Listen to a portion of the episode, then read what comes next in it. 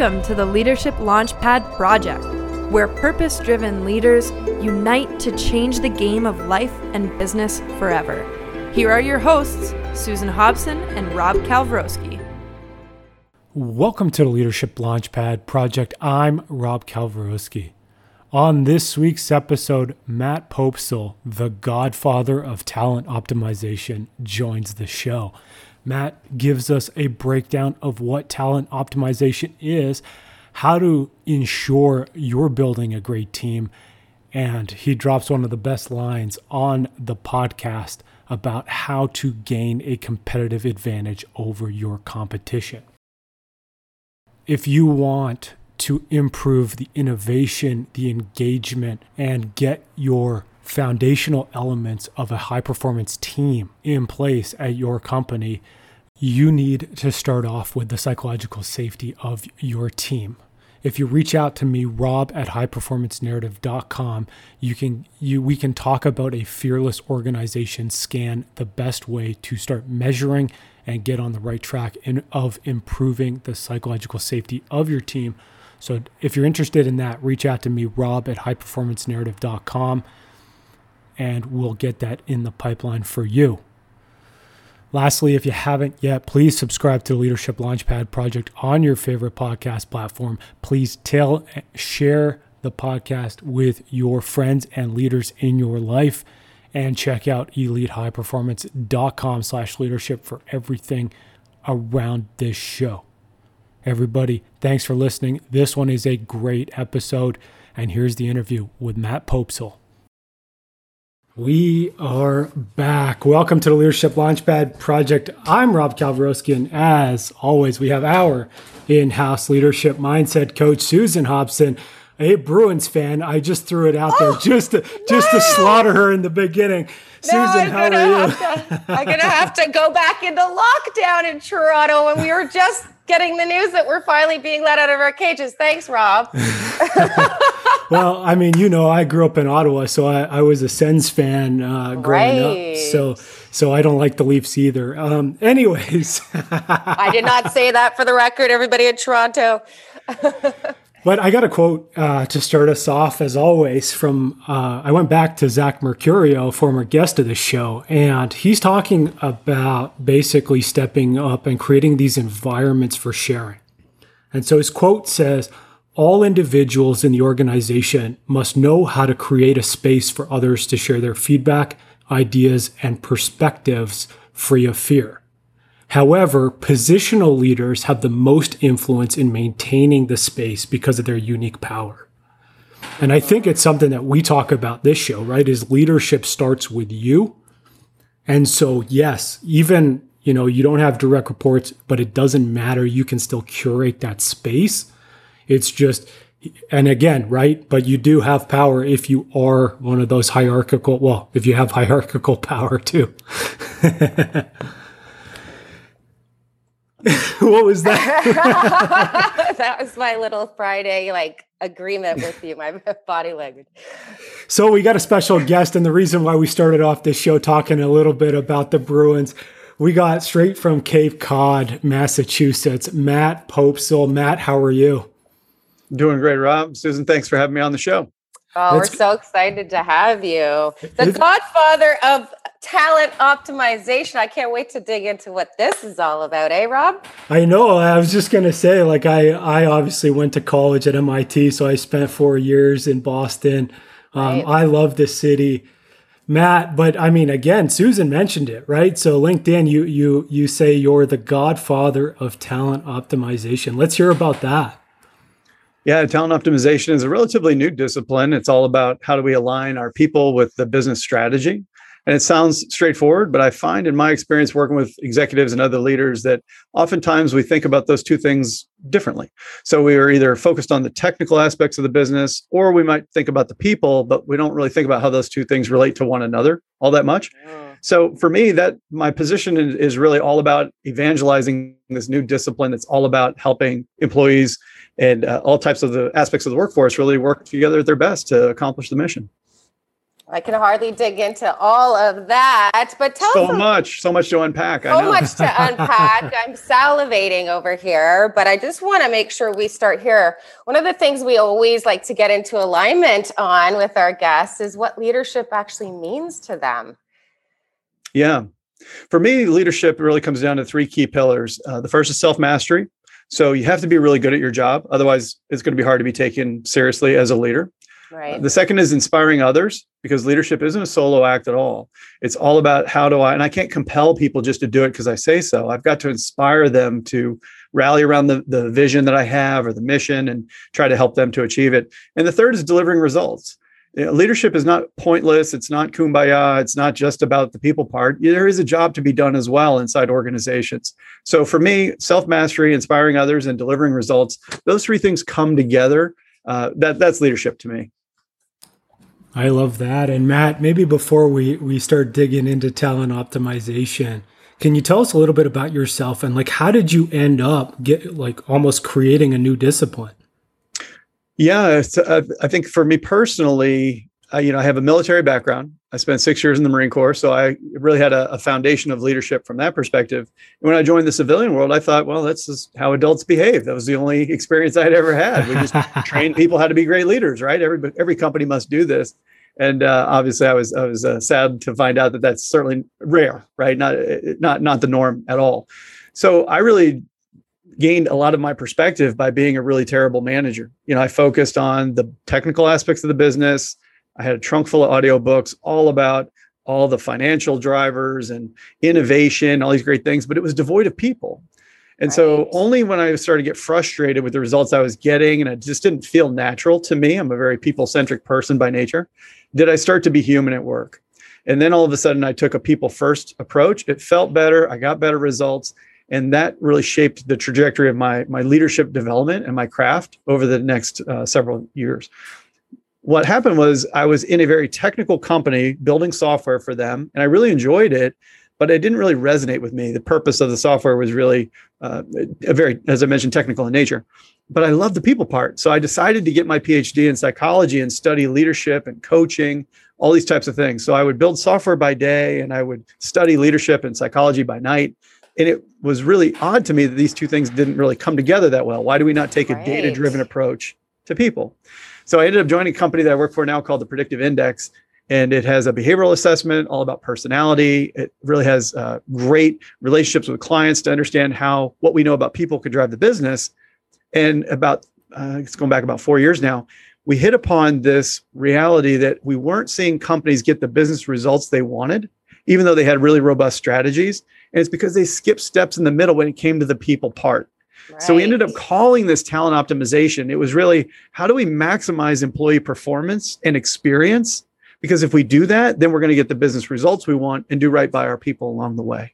So that's how talent optimization came to be a thing.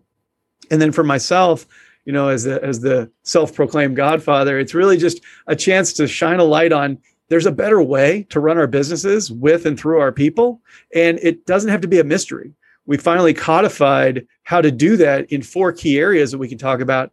And uh, it really just is, a, again, a better way to get a business result. That's really important, but also to have better retention, better employee experience along the way. Ooh, I, I want to dig. So you, you mentioned skipping steps with their people. Yeah. Right. And that f- not delivering the business results. What were those steps that they skipped? Yeah. So what I we found is that we can break down the vast majority of talent activities into one of four things that all leadership teams and all leaders must do. One is design winning teams. How the decisions that we make about who's on the team, how we interact as a team in pursuit of a mission. So that's the first one. The second one is hire top talent. You've got to be able to attract and select and and close, if you will, those best candidates. The third is inspire employees to greatness. So we can't just have a transactional relationship with our people. We've got to have a deep, meaningful connection with them. We have to help them uh, get ready for their current tour of duty as well as the next one, invest in them, career path, et cetera. And then finally, how do we diagnose employee performance and experience issues so that we can get them resolved? And those four things taken together are the, the aptitudes, I call them, that make up talent optimization. And when you start to find that we've skipped one of those steps, Susan, Rob, it shows up in one of three easy to identify areas. One is that you miss your business targets. If you've got a dashboard that's red or yellow when you want it to be green, that's evidence that you've skipped some people steps. The second is strategy risk.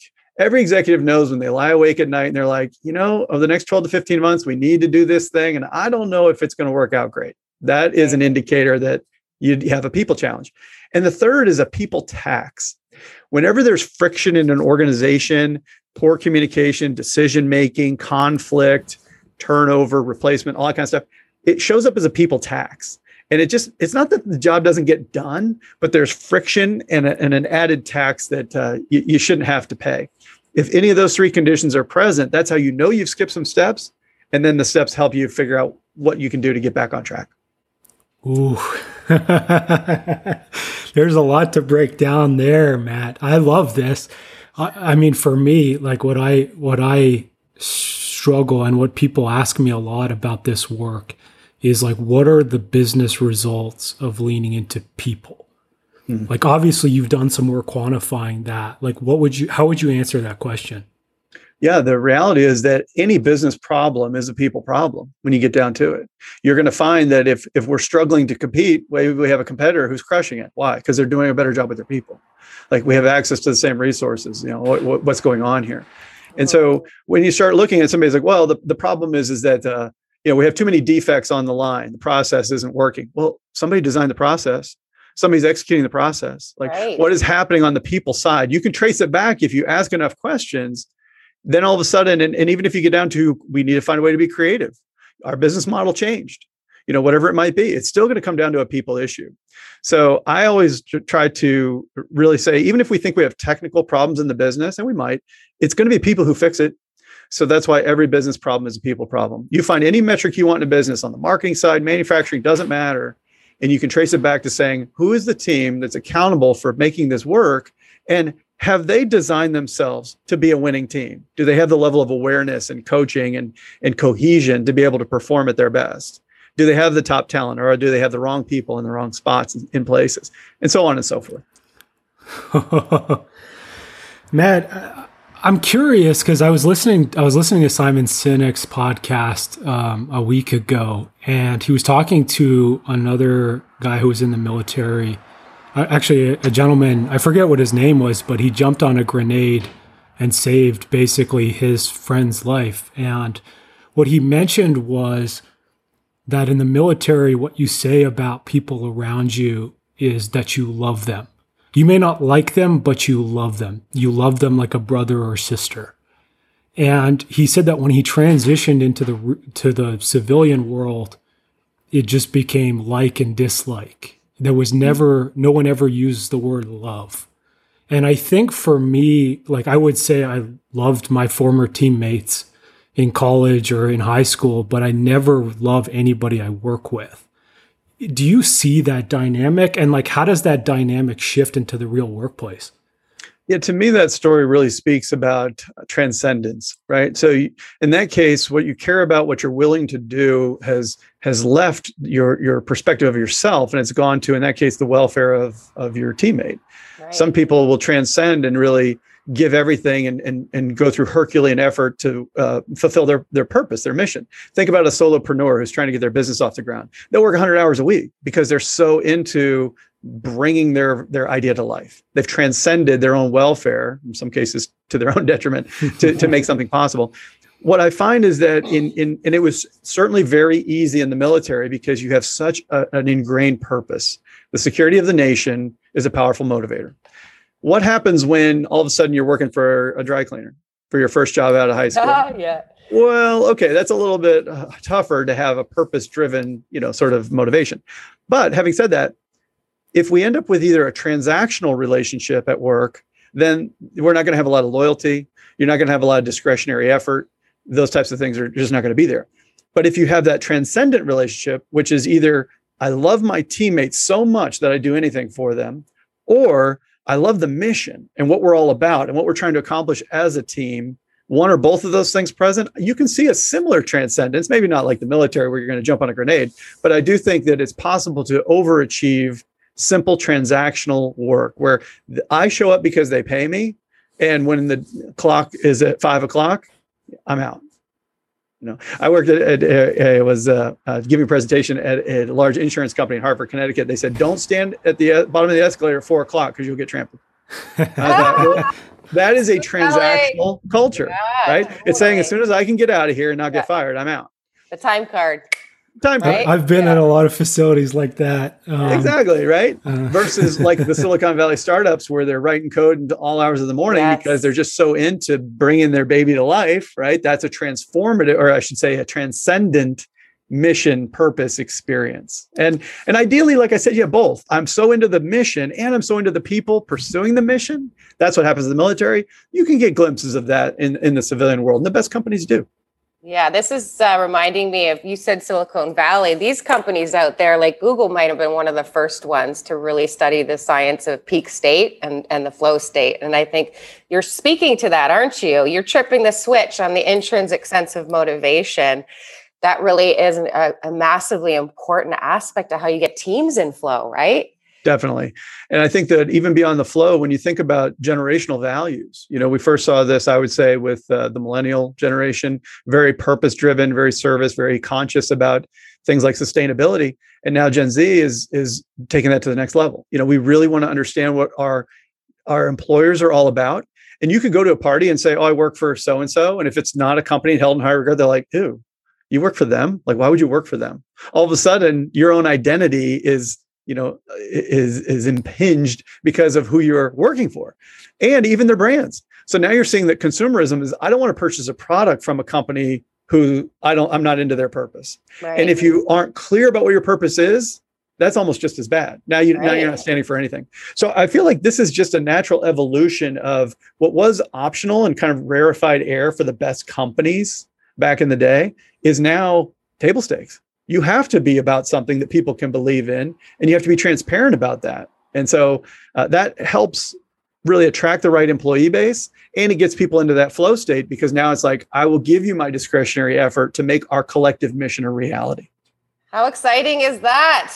Way to go gen z. I, I spend my day job trying to convince my my companies and my leaders to really get behind this whole you know intrinsic sense of drive right? And everything you're speaking to in terms of listen it's coming.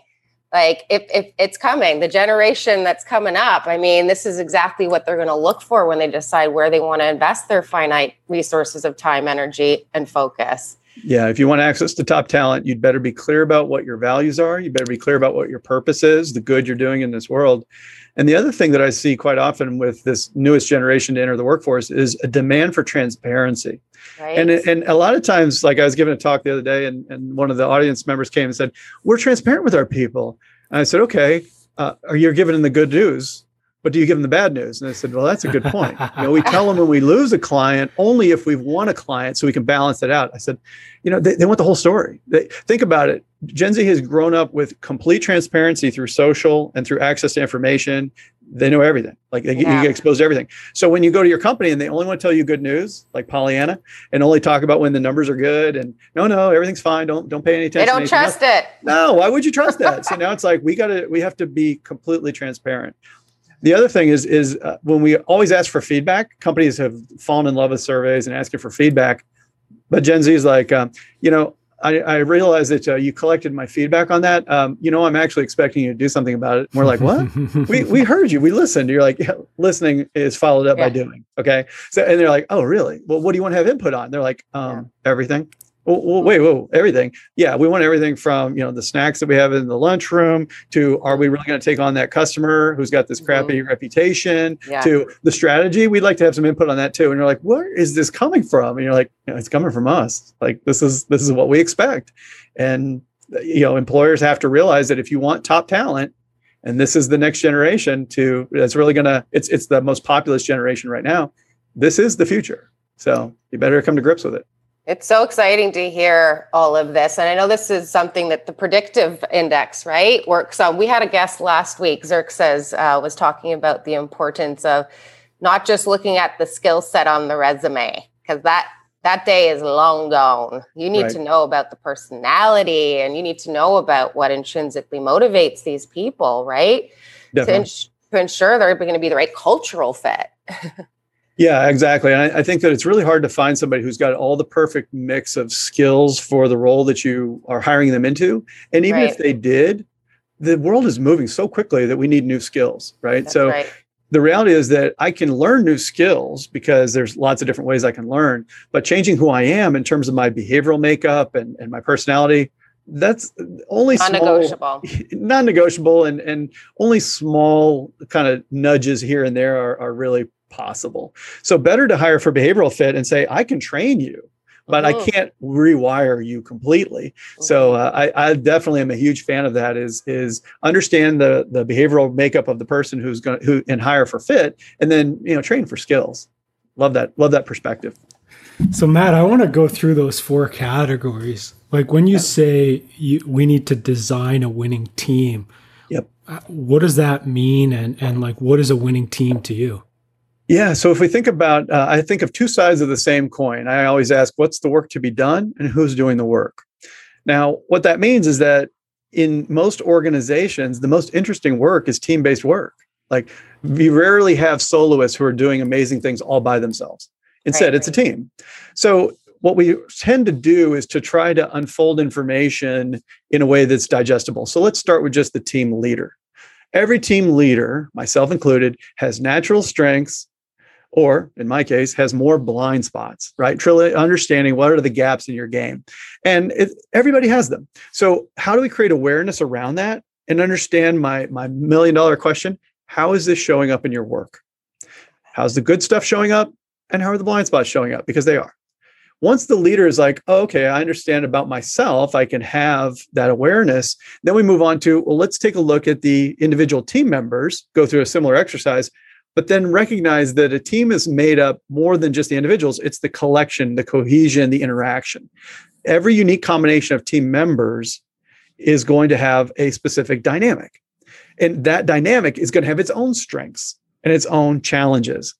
But do we collectively have awareness of how we approach our work and what's great about that? And how we approach our work and what's not so great about that? And then finally you're ready then to bring in that last bit which is what is the work we're being asked to do where are we naturally either as a collective or some of our individuals aligned to that work which should flow freely and easily and where are we not aligned we have gaps now whenever you have a gap then the question is what can the team do well we could stretch. So we were just talking about I could upskill. Like maybe if I need to be more data driven on my sales team, I could take a class on sales operations and analytics. Great. Or what if I say that maybe there's somebody else in the building who's naturally good at analytics? Can we partner up with them and they can help our sales team be more data driven? Or can I make a hire? Can I go out on the street, find somebody who's naturally good and bring my team's gap down? Now all of a sudden we've closed a gap. So lots of things we can do, but we can only do any of those things if we have awareness. Otherwise, if we just keep doing what we always do and it's just not working and people are frustrated, that's where you're going to see the performance and the employee experience I talked about earlier start to fall apart. Awareness before intelligence, right, Rob? You can't solve it before you acknowledge it first. That is the cardinal rule, right? In growth. So true. So true. And I think somewhere along the line in there too is acceptance. I think we have to do a, a better job, and, and I've tried to do this, and I still got a lot of work to do, just to accept both the good and the improvement opportunities, and say, you know, this is not a strength of our team, and that's okay. Mm-hmm. But not doing anything about it, that's not okay.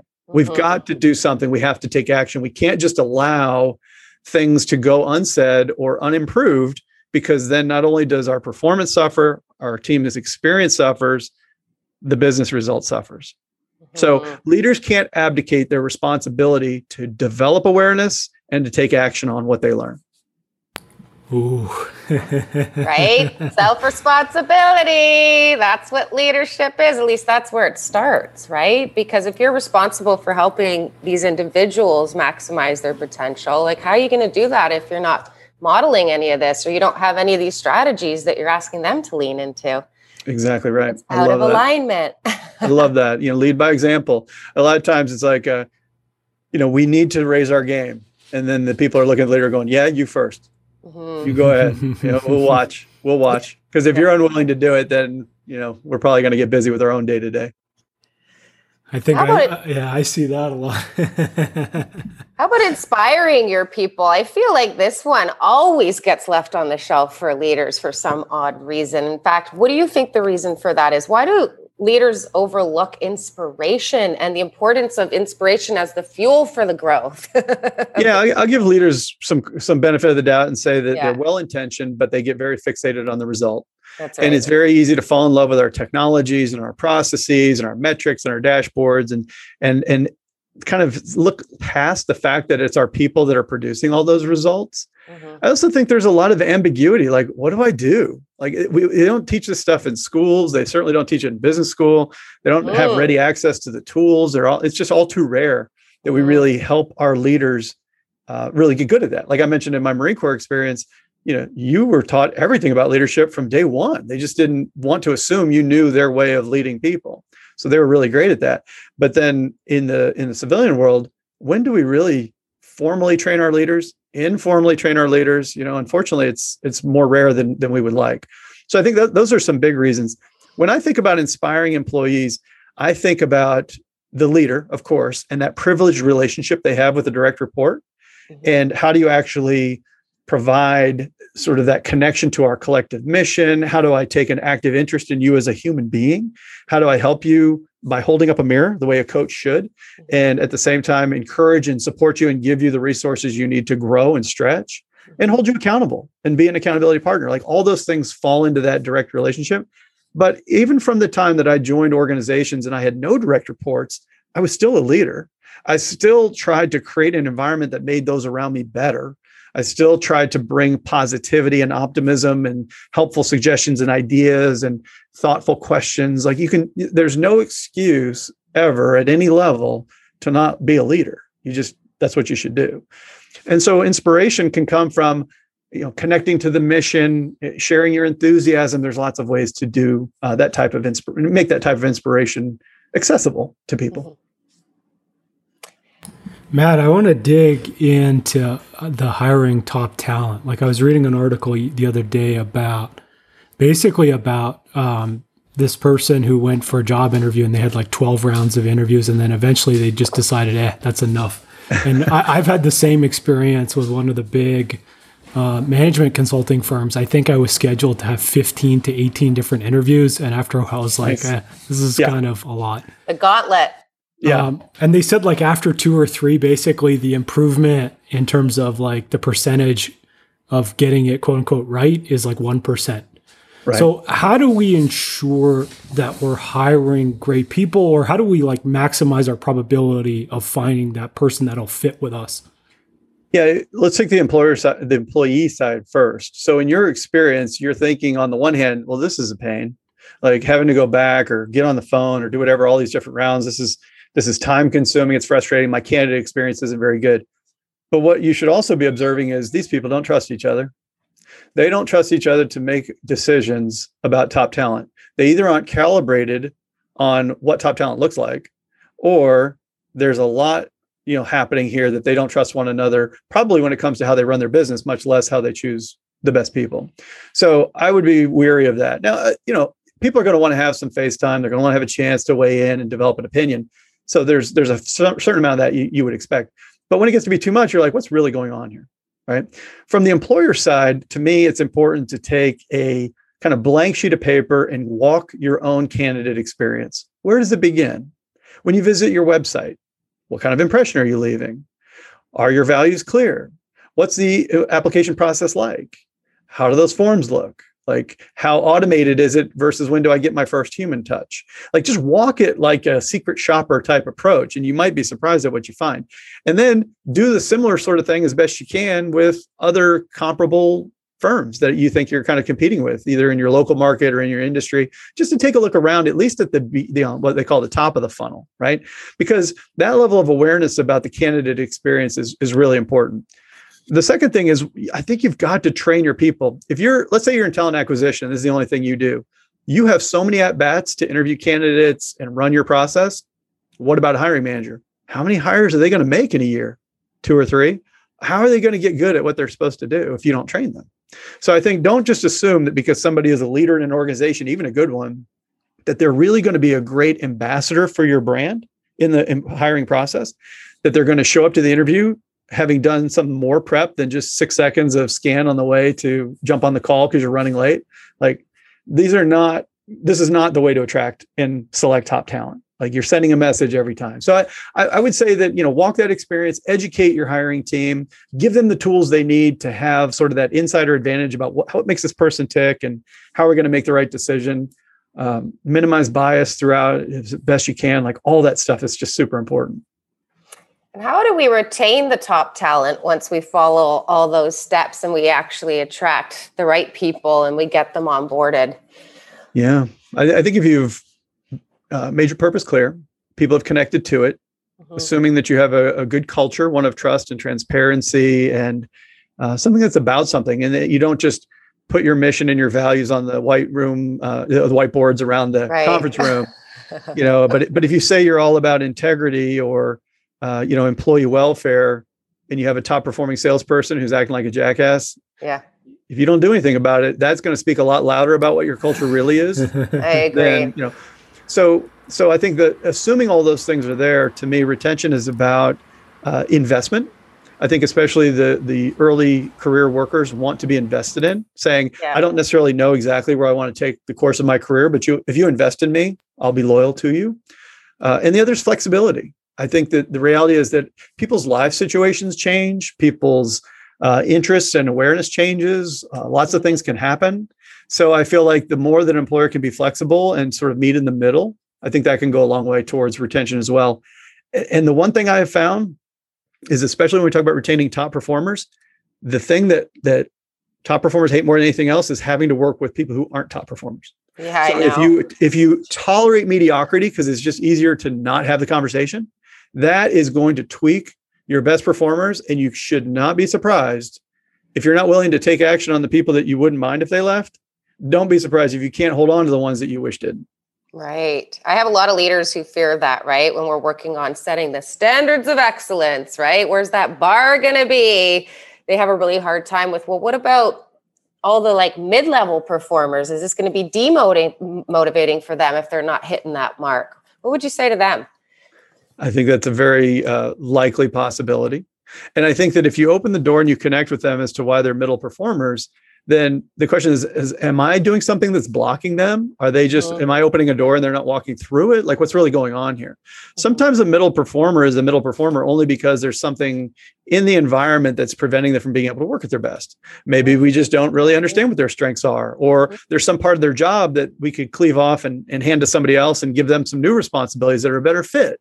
Like it's not that people are inherently bad or lazy. In right. most cases, what I find is it's something about it's something about the environment as well as reducing fear um, coaching taking a coaching approach coaches right. help identify obstacles get them removed boost yeah. self-esteem and confidence like leaders and managers have to do the same thing so I, I think i think i'd be careful about how we look at middle level performers and say this is not just because of who they are as people in most cases it's some combination of that along with mm-hmm. the environment that we've constructed around them mm-hmm. um, but but I would never be afraid of of communicating a elevated standard just because people might be afraid of excellence. Like if you're afraid of excellence, what are you should actually be afraid of the opposite, right? I agree. No. Mediocrity. Yeah, that's it's killing more companies. Mediocrity is than than sort of you know setting stretch goals that we can't attain as long as we do it in the right way. Mm-hmm. Uh, the other thing is that if you want top talent, you have to be prepared not just to pay for it in terms of, of compensation, but in terms of all of the things we've been talking about. You'd better have a great culture. You'd better have flexibility. You'd better have you know uh, a plus leaders who they can learn from you'd better be willing to offer multiple tours of duty and flexibility inside moving around your organization before you even pretend you can attract top talent because if they get in you're lucky enough to land them and you can't provide that type of non-monetary compensation, they're out. They're out. They're not, you're exactly right, Susan. They're not going to stick around. So, you know, do all the little things because they're not little. When it comes to people, there are no little things, right? It doesn't mean it's overwhelming. You don't do everything, but you got to do the, the things that you have to do. You got to do them really well. You got to own that. You got to be responsible for it. Yes. I agree. Matt, I want to dig there. How do people or companies show you that they're afraid of excellence? I think in their actions you know, speak a lot louder than words. You know, first thing I might say is even before we get to the actions, what does excellence mean? One of my favorite exercises to run with companies is to talk about a talent audit. When we say talent audit, let's let's rate our people, right? Have the leaders go through and rate the people, and the numbers are wildly different from one another. It most often is because there's no calibration. There's no agreed standard as to what makes excellence. Some will go on sort of uh, social reputation. Others will go on, uh, you know, mechanical output or somewhere in between or something else. Social desirability it could be any number of things. When you set a, a rubric or a calibration, and we say now let's all make sure we understand what excellence even means here at XYZ company, that's a good place to start. The second is what are we going to do about it? How do we communicate that? How do we hold people to that standard? How do we empower them to be able to reach the standard? It's okay if somebody's you know not um, in, in a place where they're meeting a standard of excellence, but if they want to get there and they're like, I need help, then we have to give them that help. So to me, those are three key things uh, for sure. Is do we understand what excellence even is? Have we communicated that standard to others in a way that they can understand and see where they stack up relative to it? And then are we empowering them and giving them every chance possible that we can and every resource that they need to be able to demonstrate that excellence? And if not, are we prepared to move on? and hold them accountable. That's the last piece of that puzzle, right? And and then make sure that you you're following up with all that feedback loop. Yeah, I have a lot of executives who come and say, My people just aren't accountable. I want them to demonstrate more accountability. And I said, Well, what's the last major decision you let them make that's appropriate for their level? Like, oh, that would never happen. You're like, well, oh. Okay. So, you know, it's like we have to be careful. I don't want to say be careful what you wish for, but I think be cognizant about what that really means. Right. Mm-hmm. And I think that if you if you think about your individual contributors, they should absolutely have a very clear handle on, let's say, I like to think in time horizons, all the major decisions and all the major activities for today and probably this whole week. Let's go to managers, the, the first line supervisors. Can they be responsible for a month like any decisions that made that are impacting this month, like maybe that's okay. Well, what about my directors? Maybe a quarter, VP and above, maybe half a year, maybe a year. And then the execs are thinking three to five years down the road. But if an executive comes in and says, oh, I don't like that copy on that ad campaign. Let's let's fix this this way. You have jumped down yeah. from your three-year Vistage point all the way down into today, this week. This thing was about to go, and now I got to stay late to fix it because you didn't like something about it. And then you turn around and say, well, why can't my people be accountable? Well, you didn't communicate how you wanted it done, what the standard is. Like something's breaking down. If you find you have to go down in the elevator, we like to say, and fix things all the time, something's not quite, you're just not going to get that accountability because people can't operate within their lane. I love that. I want to shift gears if I can because I'm I'm just feeling like this has to be really so popular right now, right? This whole concept that you're laying out, this framework, five by five framework, uh, especially in all this world disruption, right? I feel like this has been the the theme that I've been calibrating in my discussions is that this stuff has never been more important than it is today, given the magnitude of this disruption. I'm curious if you could share with our audience what are you seeing on your side of the fence? Yeah, I think a lot of the people aspects of business have been disrupted in a way that we've never seen before. Uh, right. Just, just, this week, we were trying to to figure out how do we put our hands on on what people are feeling, meaning executives and, and talent leaders. What are they feeling? And there's really four major forces that are happening. Uh, the first is hybrid work. So the fact that we were all, for the most part, in the office or on premise, and then when the pandemic hit, anybody who could, we sent home and said, right. "Be remote." But now what's happening is more dangerous in terms of organizational performance and welfare, which is we said, Hey, isn't it great? We can all come back to work. And they said, That's great. We don't want to. We want to stay remote. So if you have even a third of your employees who are not going to come back because you're offering them the flexibility, that's a different dynamic. And what I say uh, a lot of times, what I've observed, sometimes leaders who weren't all that great at running teams before, when they were on prem or were remote, well, now what do you do when you got five in the room and five on the Zoom? You're like, where does my attention go? How do I ensure equity? How are we going to communicate? Yeah, it's tough. It's really hard. So that first one of hybrid work is like, I don't think organizations have fully appreciated that it's not about technology infrastructure. It's about social and culture and organizational and operational infrastructure as much as those other things that we don't talk and we don't talk about those as much. But the second one is the talent uh, and labor shortage employers are finding it exceptionally difficult to hire right now. There's just so many jobs that are unfilled. Sometimes people don't want the jobs. Like there's all kinds of different reasons it's happening, but it's really causing a problem for employers when they just can't get people onto the bus. That's another major one. The skills gap, third one.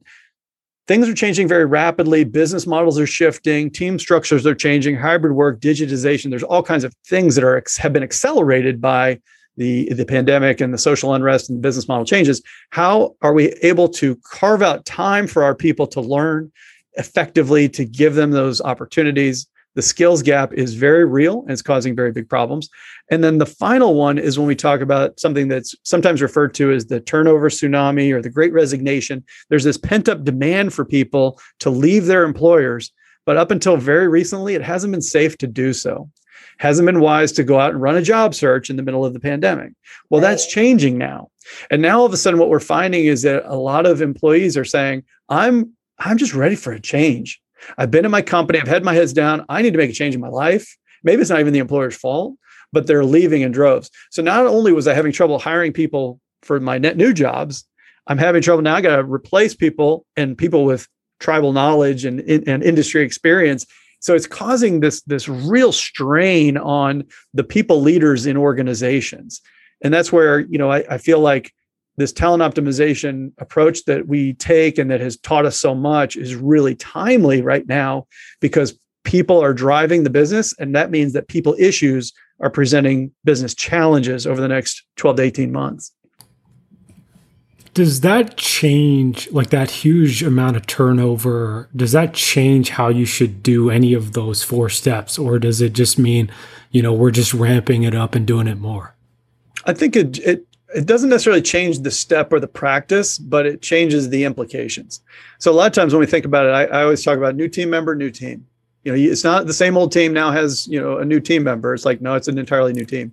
So that might mean that a team that was cohesive it had gelled it was performing well before now all of a sudden if we have lost a team member replaced them with someone else we might be tempted to say look our team's already functioning really well. Like let's just get them assimilated and move on. Well no, go back and do some of that forming, storming, norming stuff. Go back and talk about behavioral preferences and differences and cohesion and redo some of your team building. Well, what are you talking about? This team's been around for eight years. Not like this, it hasn't.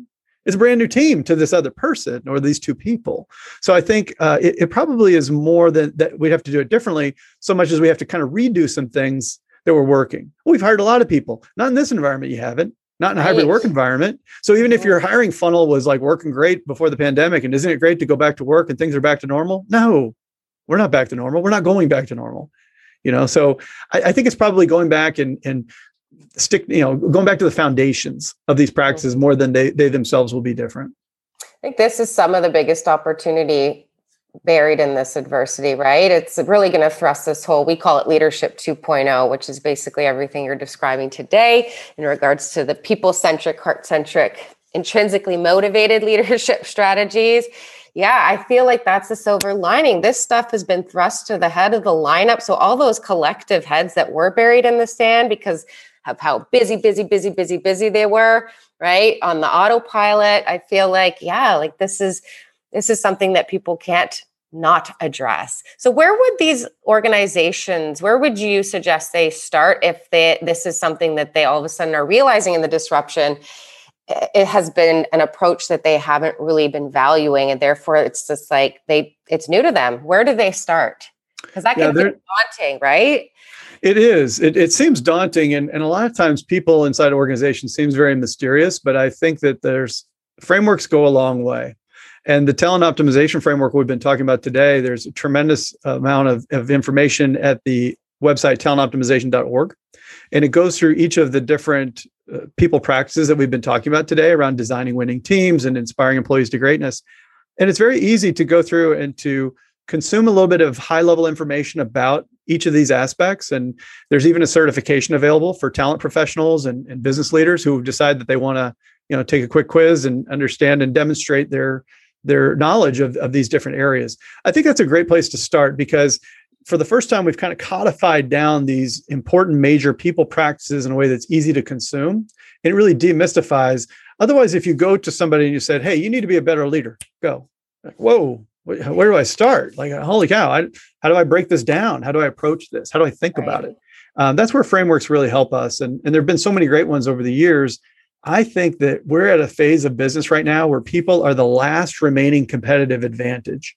Yes. The way that we find that. is that you know access to resources of the past or access to capital or operational excellence those things are all table stakes now it's too mm-hmm. easy to go ahead and knock off the competitors uh, you know new product innovation but the way that we manage people is the last remaining competitive differentiation if you want to get good at the people part of your business and you should mm-hmm. Then that's where i that's why i think there's so much attention and interest in talent optimization right now Right. Well, you can't control how much money's in the marketplace, especially during a world pandemic. So, guess what? You can control optimizing the potential of your people. That's right. And when you do that, whether you're in a recession, whether you're in, you know, a, a great and, and thriving economy, or maybe a time of disruption, like we've been talking about today, mm-hmm. won't matter. You're, you, if you're great at managing people, you're going to be just fine.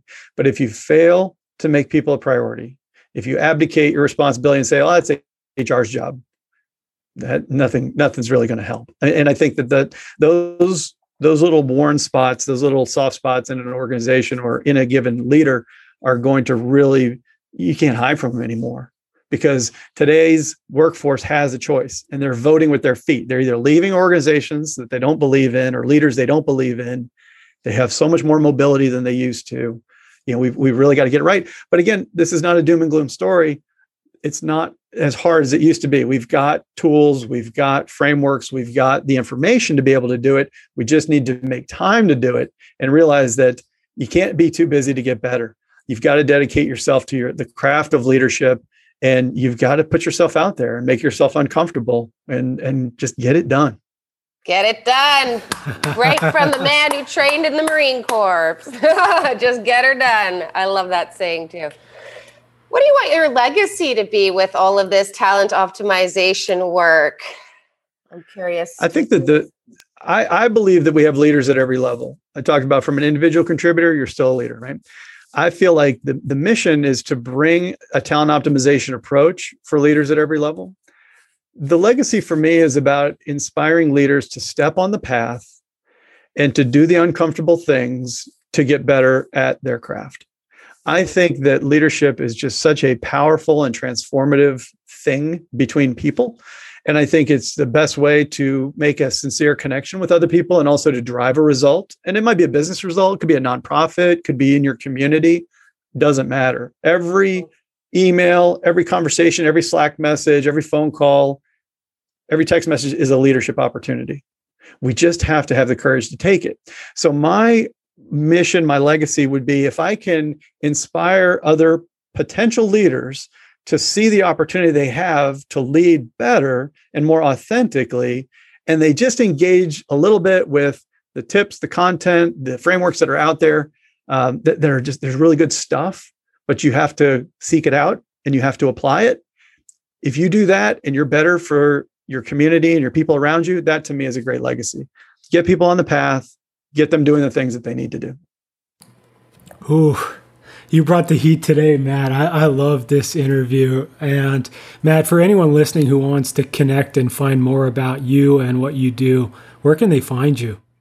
Yeah, I'm pretty active on LinkedIn. Uh, my name is hard to spell, but I'm easy to find on LinkedIn if you can. uh, that's a, a, great place. Um, on my website, I've I've got uh, resources available there too. Just my first name, last name, and then uh, I have my own podcast called Lead the People, and just lots of, of, ways I'm trying to get leaders the content that they need to at least start on that journey.